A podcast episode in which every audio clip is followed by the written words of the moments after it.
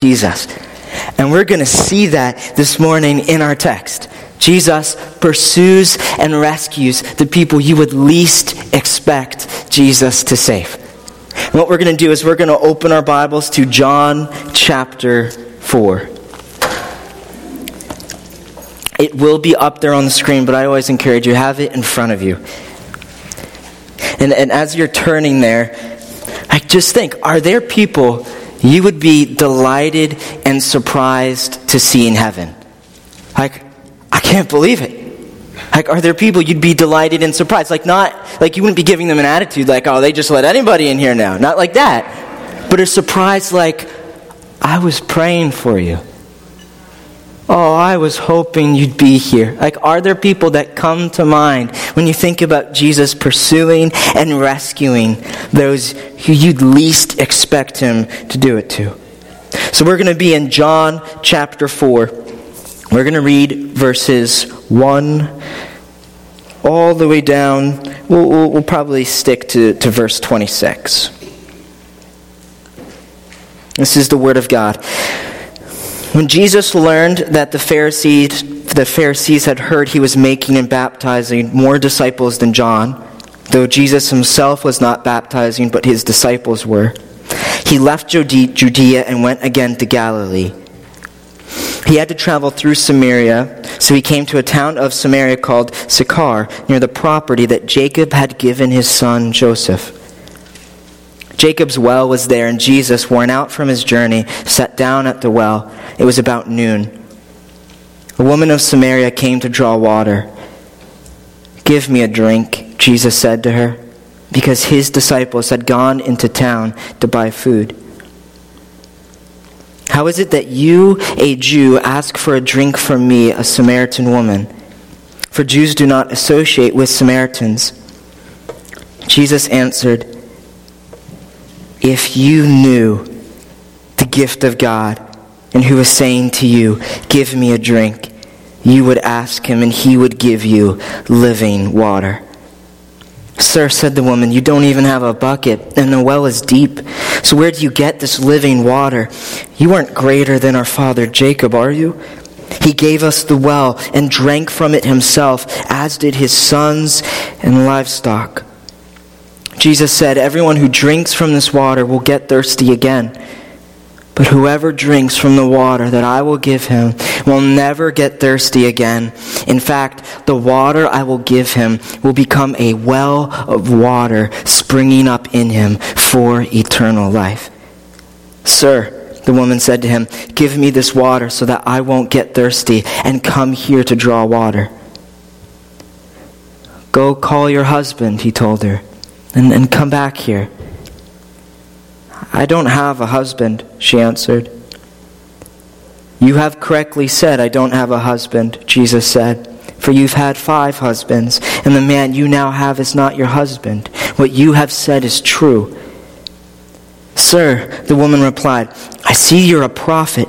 Our fathers worshipped on this mountain, but you Jews say that the place to worship is in Jerusalem.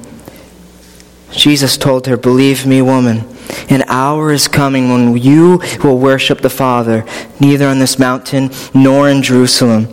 You Samaritans worship what you do not know. We worship what we do know because salvation is from the Jews. But an hour is coming and is now here when the true worshippers will worship the Father in spirit and in truth. Yes, the Father wants such people to worship Him. God is spirit, and those who worship him must worship in spirit and in truth. The woman said to him, I know that the Messiah is coming, who is called Christ. When he comes, he will explain everything to us. Jesus told her, I, the one speaking to you, am he. You know what? I'm just going to keep reading down to 30. Just then his disciples arrived, and they were amazed that he was talking with the woman. Yet no one said, What do you want, or why are you talking with her? Then the woman left her water jar, went into town, and told the people, Come, see a man who told me everything I ever did. Could this be the Messiah? They left the town and made their way to him. This is the Word of God. And what we're going to do before we, we dig into it, we got to pray. I really appreciated that song where it talked about God's Word being like honey and like a sweet symphony to our ear. And the only way that God's Word can be like honey to us or like a sweet symphony is if the Holy Spirit works in our heart. So as I pray now for you, like you pray for you, and for the people sitting next to you, we, we need this. Let us pray.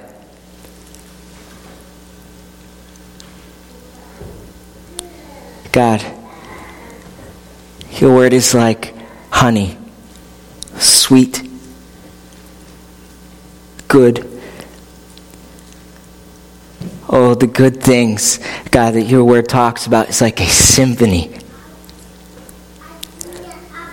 God, I pray that we won't walk out these doors with just a bigger head of knowledge, but that our hearts will delight in you. Lord, I pray as we read your word, as we sing praises to you, as we see beautiful baptisms, our hearts will delight in you. There is no one greater to delight in. Thank you, you love us so much that you let us delight in you, do what we were made to do. Jesus, help us now with whatever might be making us anxious, worried, distracted. Holy Spirit, you are so good, and I know you can hear our prayers and, and you can work. Jesus, I thank you. In your name, your glorious name, amen. So, we're going to look at two things. We're going to look at Jesus pursuing and rescuing, and then we're going to look at the woman at the well and how she would have been the person you least expect Jesus to pursue and rescue. So we're just going to look at the passage and dig into it in these two ways. So, we're going to kind of start at verse 6. Before we jump into it, there's a couple of parts where there's some back and forth between Jesus and the woman, and we're just going to fast forward through some of that when we get there. Um, to kind of walk through it quickly. But in verse 6, verse 6, like there's some parts in Scripture that are like a stop sign, where they kind of stop you, force you to slow down, stop, and savor what you see. Do you see? It's just like a small, almost like throwaway line, but in verse 6, do you see what's kind of remarkable there? It says, Jesus, worn out from his journey, sat down at the well. What does this show us about Jesus? He's not just fully God, he is fully man. And it's really easy to skip by why that's so remarkable. But think about it. This Jesus is the creator, the one who created all things seen and unseen. The one, when God just spoke and boom, it was there. Jesus, the perfect Son of God, like equal with God yet distinct. The Creator is here and He's worn out from a journey. Philippians 2 talks about this in, in such a beautiful way. But listen to this, verse 6. Jesus, who existing in the form of God did not consider equality with God as something to be exploited Instead, he emptied himself by assuming the form of a servant, taking on the likeness of humanity. And when he had come as a man, he humbled himself by becoming obedient to the point of death, even to death on a cross. Jesus, equal with God the Father, there in heaven, the Creator did not consider equality with God something to be held on to, but added humanity to his deity, came here, suffered temptation, exhaustion, persecution, and ultimately death. The Creator did this for you. Think about your own selfishness. I so easily feel selfish. And someone could ask me something like, Can you all right, Allison could ask me, could you get me like a mug from the cabinet? Right, and I'm on the couch. I'm like, all right, so I got to walk from there all the way to the kitchen. Right, that selfishness. But Jesus did not consider equality with his Father God as something to be held on to, but he temporarily put it aside, added humanity to his deity, came here to suffer and die. And I didn't think about this until this year, but it's not like Jesus can reverse that. Like he is fully God, fully man, exalted forever, but he's got his human form forever. He can't reverse that. The wounds in his hands and his feet and his side, he can't reverse that. That's there forever. It's like as we look at verse 6, it is remarkable to think about Jesus exhausted, pointing to how he came here as a man to save you. In verse 7, we see he goes to the woman and he asks her for a drink. But don't think for a second he's merely just thirsty, thirsty and only asking for a drink. He's initiating this process of pursuing her and rescuing her. And we'll talk in a couple of minutes about why this was like countercultural and kind of controversial. But she says, Why are you asking me for a drink of water? Oh, I love verse 10. And this is where we see this isn't just Jesus merely asking for a drink of water. Like, I, I think of Jesus, like eyes full of compassion, saying, If you knew the gift of God, and who was saying to you, Give me a drink, you would ask him, and he would give you living water. Like, I just picture Jesus full of compassion, saying, Oh, if you only knew who I was and what I'm offering you, he would ask for it. We'll see in the next couple of verses that this living water is not just any water, it is eternal life, it is salvation. And he's saying to her, if you only knew this gift of salvation and how I was giving it to you, you would ask for it. There's some of you here, I'm sure, that you don't know Jesus. Oh, if you only knew the gift of salvation and Jesus who is offering it to you. Christian, it's really easy to take it for granted why this gift is so amazing. Like it's easy to forget, right? Who's offering you this salvation, how much of a gift it is? Can people see that you love the gift and the one who gives it to you?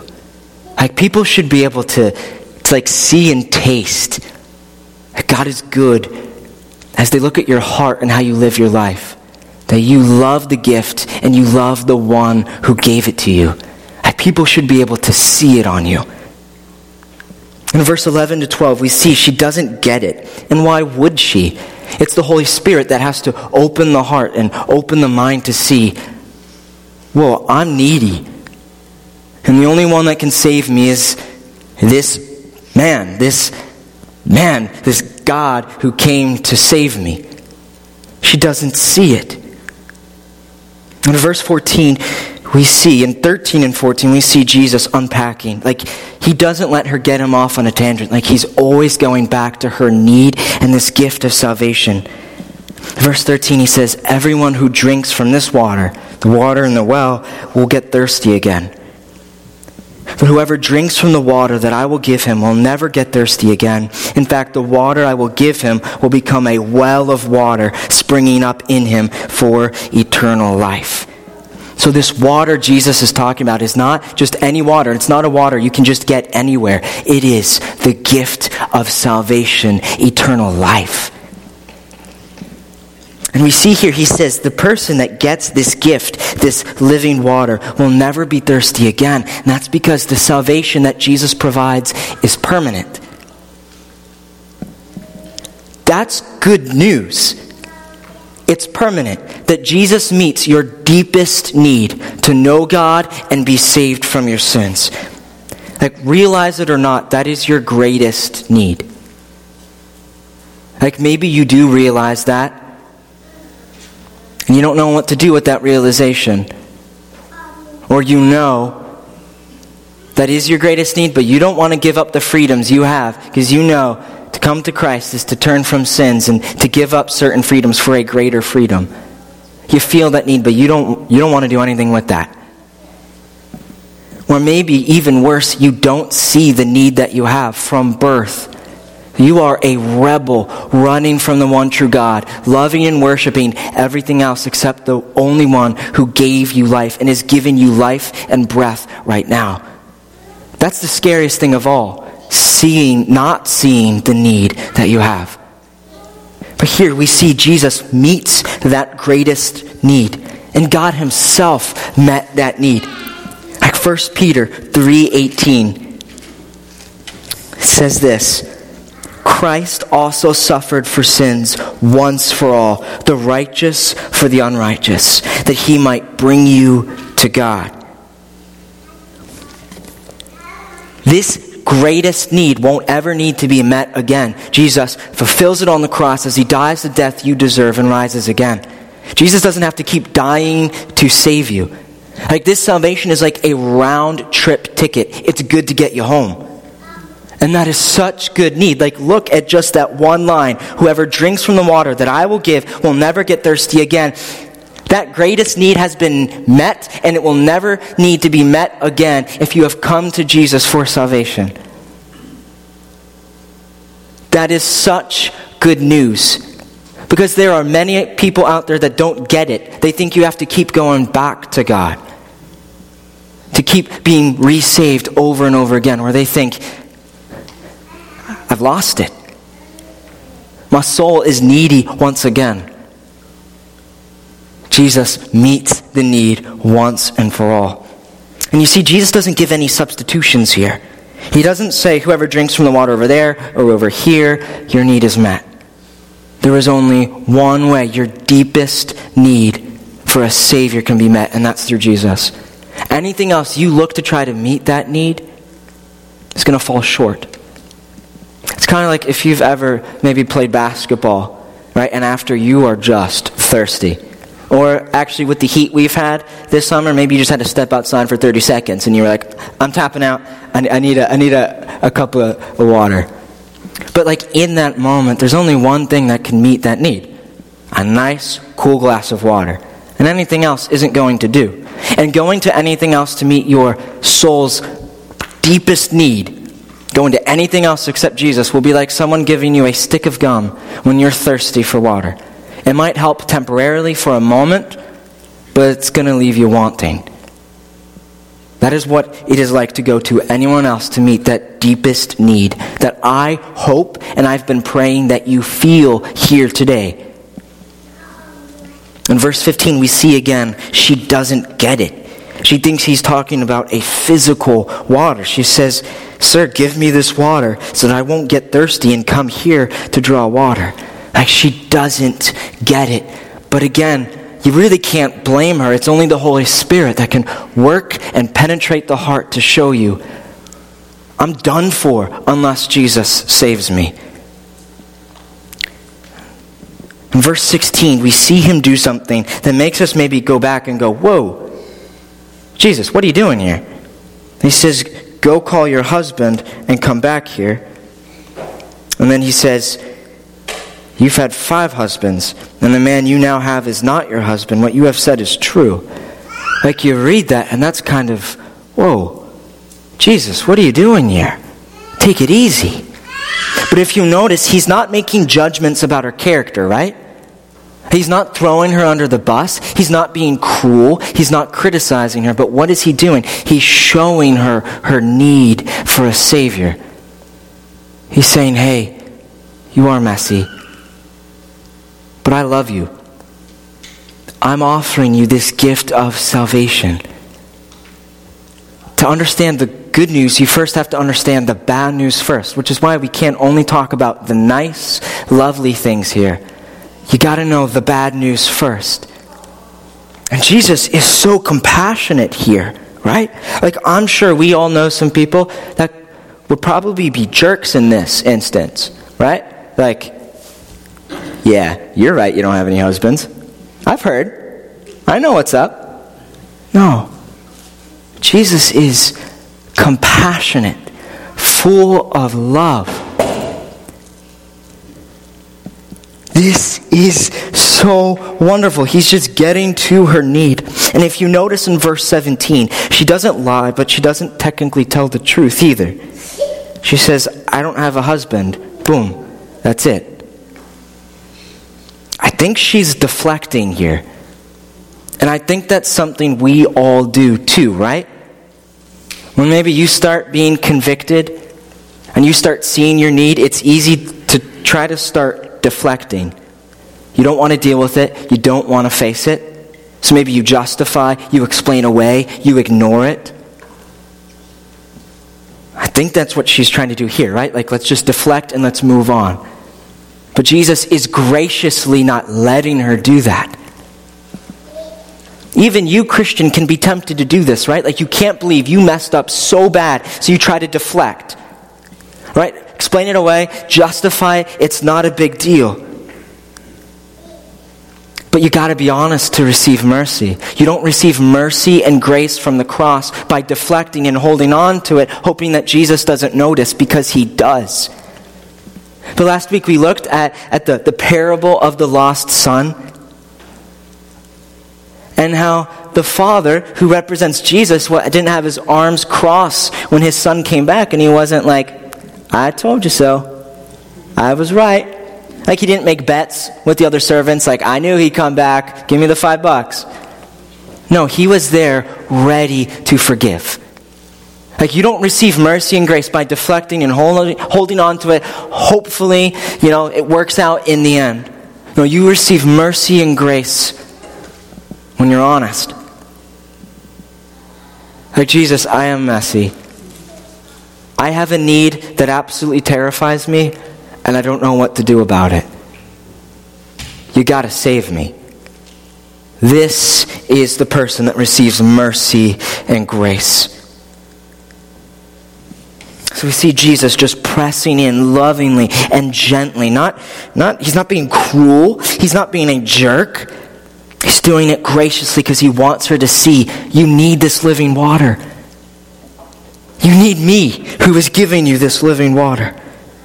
And then verse 19 to 24, I don't think she's deflecting here, but the, the conversation kind of turns into worship in, in temples and mountains, and, and we're not really going to focus in on that. But Jesus is always pointing to her, her to, listen, this is who I am. Verse 25. The woman says, I know that the Messiah is coming, who is called Christ. When he comes, he will explain everything to us. And Jesus says, I, the one speaking to you, am he, the promised Savior. Now, here, in these 26 verses, you see Jesus pursuing her and rescuing her. Now, nowhere in the text do you see that she was explicitly that she was saved, right? You don't really see that. It doesn't say that she turned from her sin and was saved. But I think you can say she was saved. And think for a couple of, of reasons, real quick.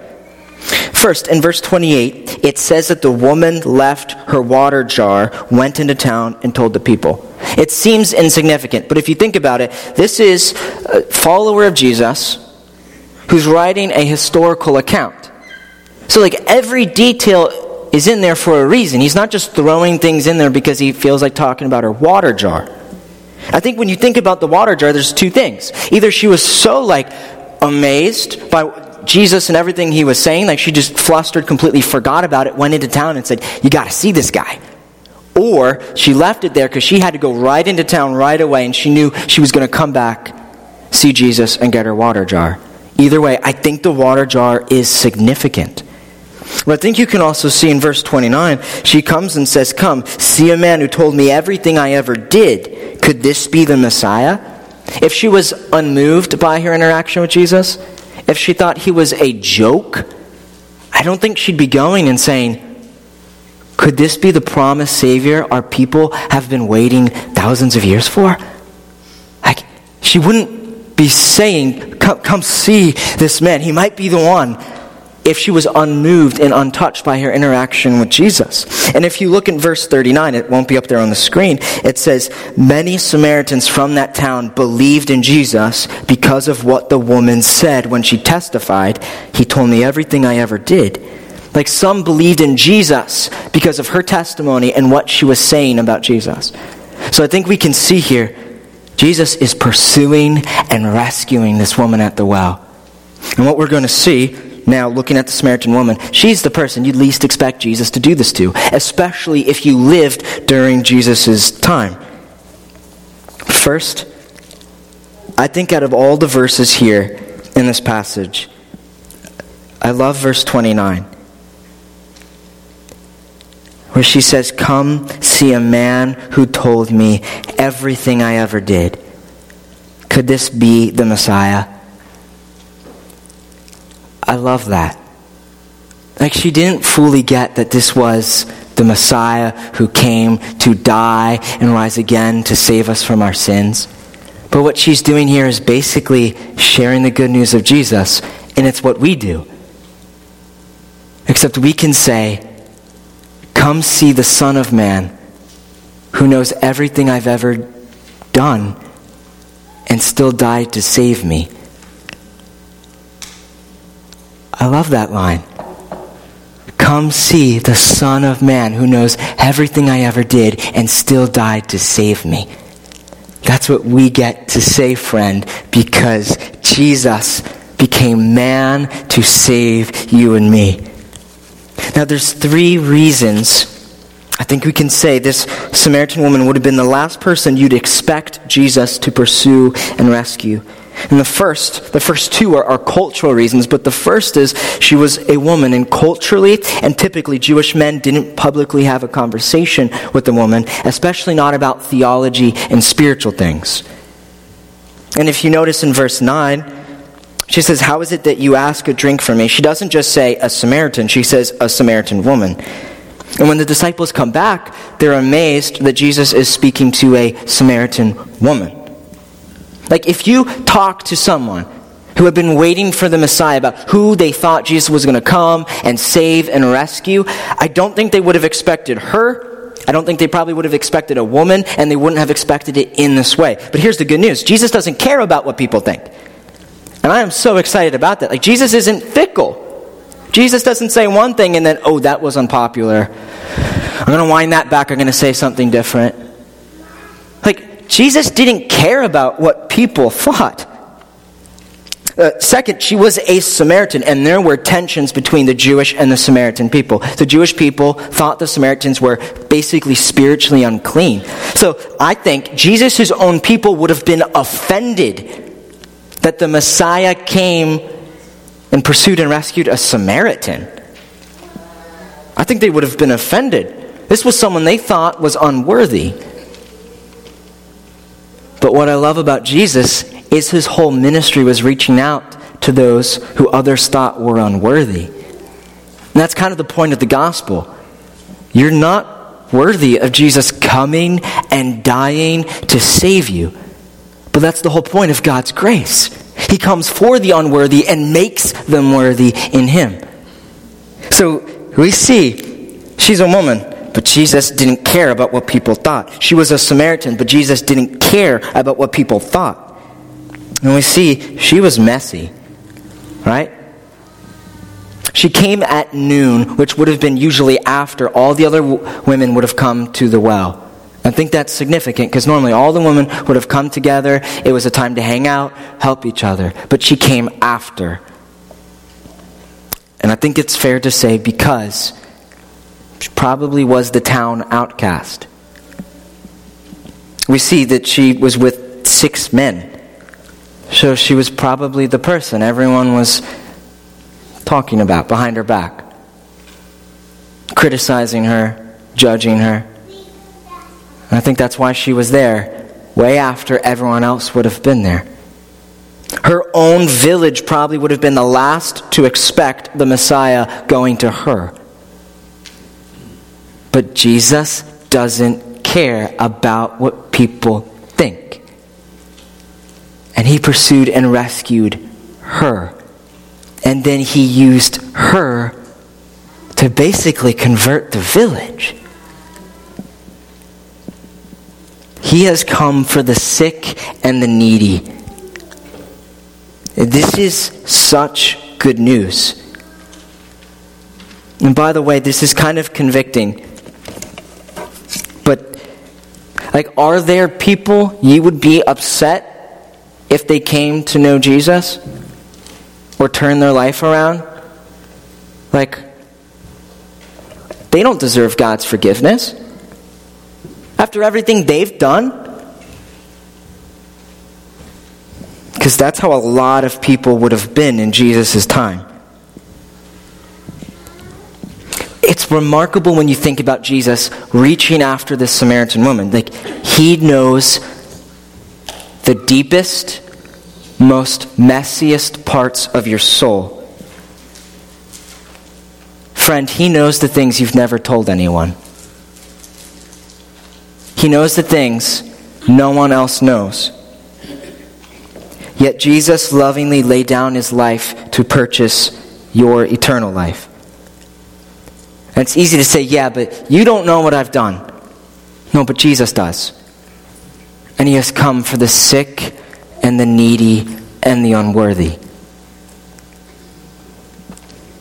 Who else would do this? No one. No one else could do this. As we've been thinking about Jesus rescuing and pursuing the people you'd least expect, has someone come to your mind? Someone you've been praying for? Someone that your heart aches when you think about, man, I don't think they're saved, and it feels like they're never going to be saved. Like, does someone come to your mind? Maybe they've heard the gospel a million times. Maybe you've prayed a million times, but they still haven't turned away from their sin and towards God. There might be people here, you've been praying for years and decades. And it just seems like, I don't know if there's any way.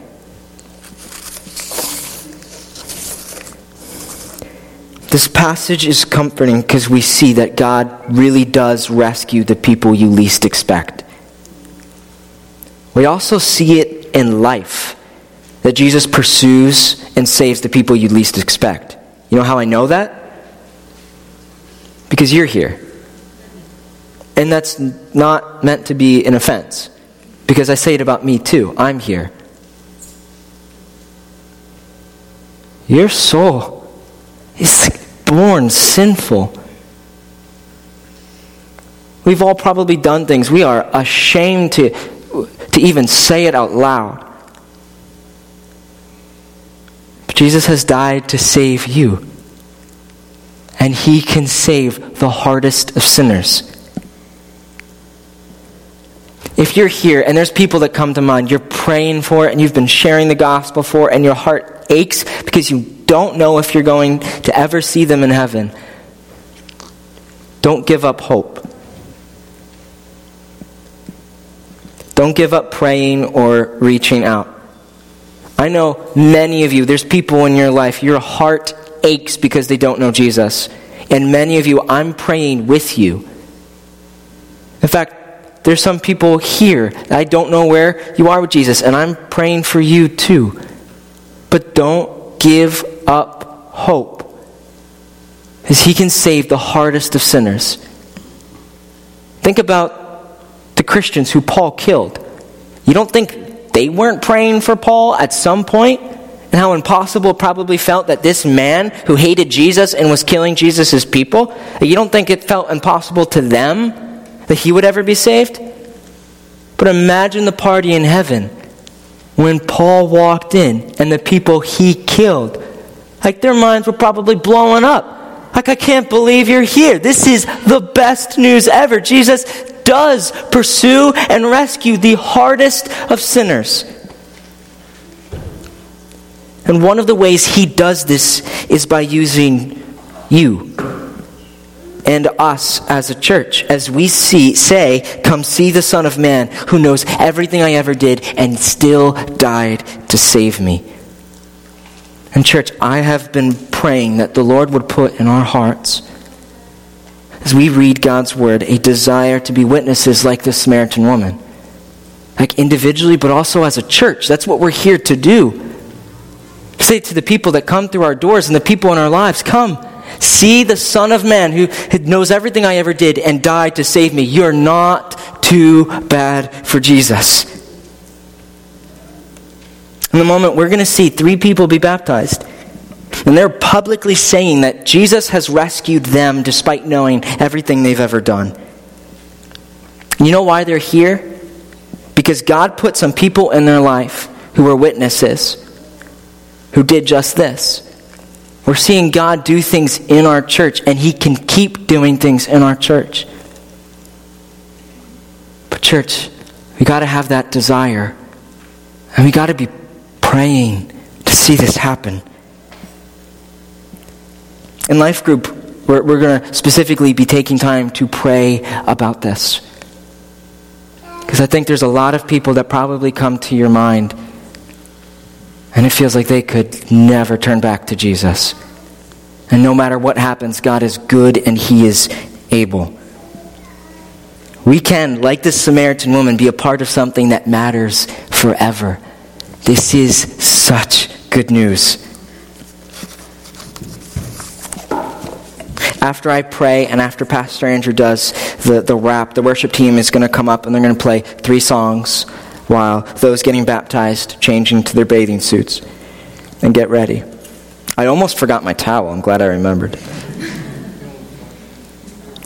As we sing, reflect on the words. There's a lot of talk about living water.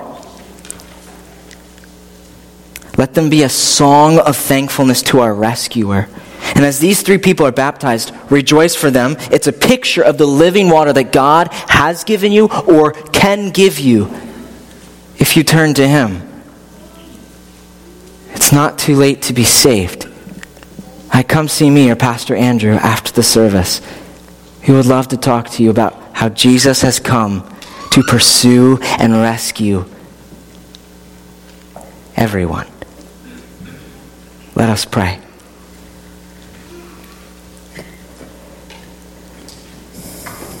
Jesus, I thank you.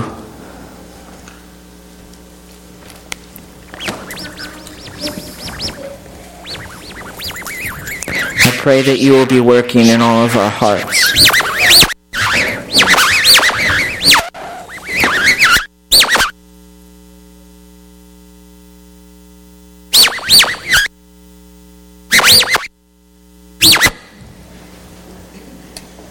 Pray, Lord, that you will please Work in the hearts of everyone here that you will help them to delight in you. Help us to be like the Samaritan woman. Call people to know you. Dear Jesus, I pray for those who don't know you here. Work in their hearts like Jesus did and show them their deepest need and how you are the one offering them living water. I thank you, Jesus. In your name, amen.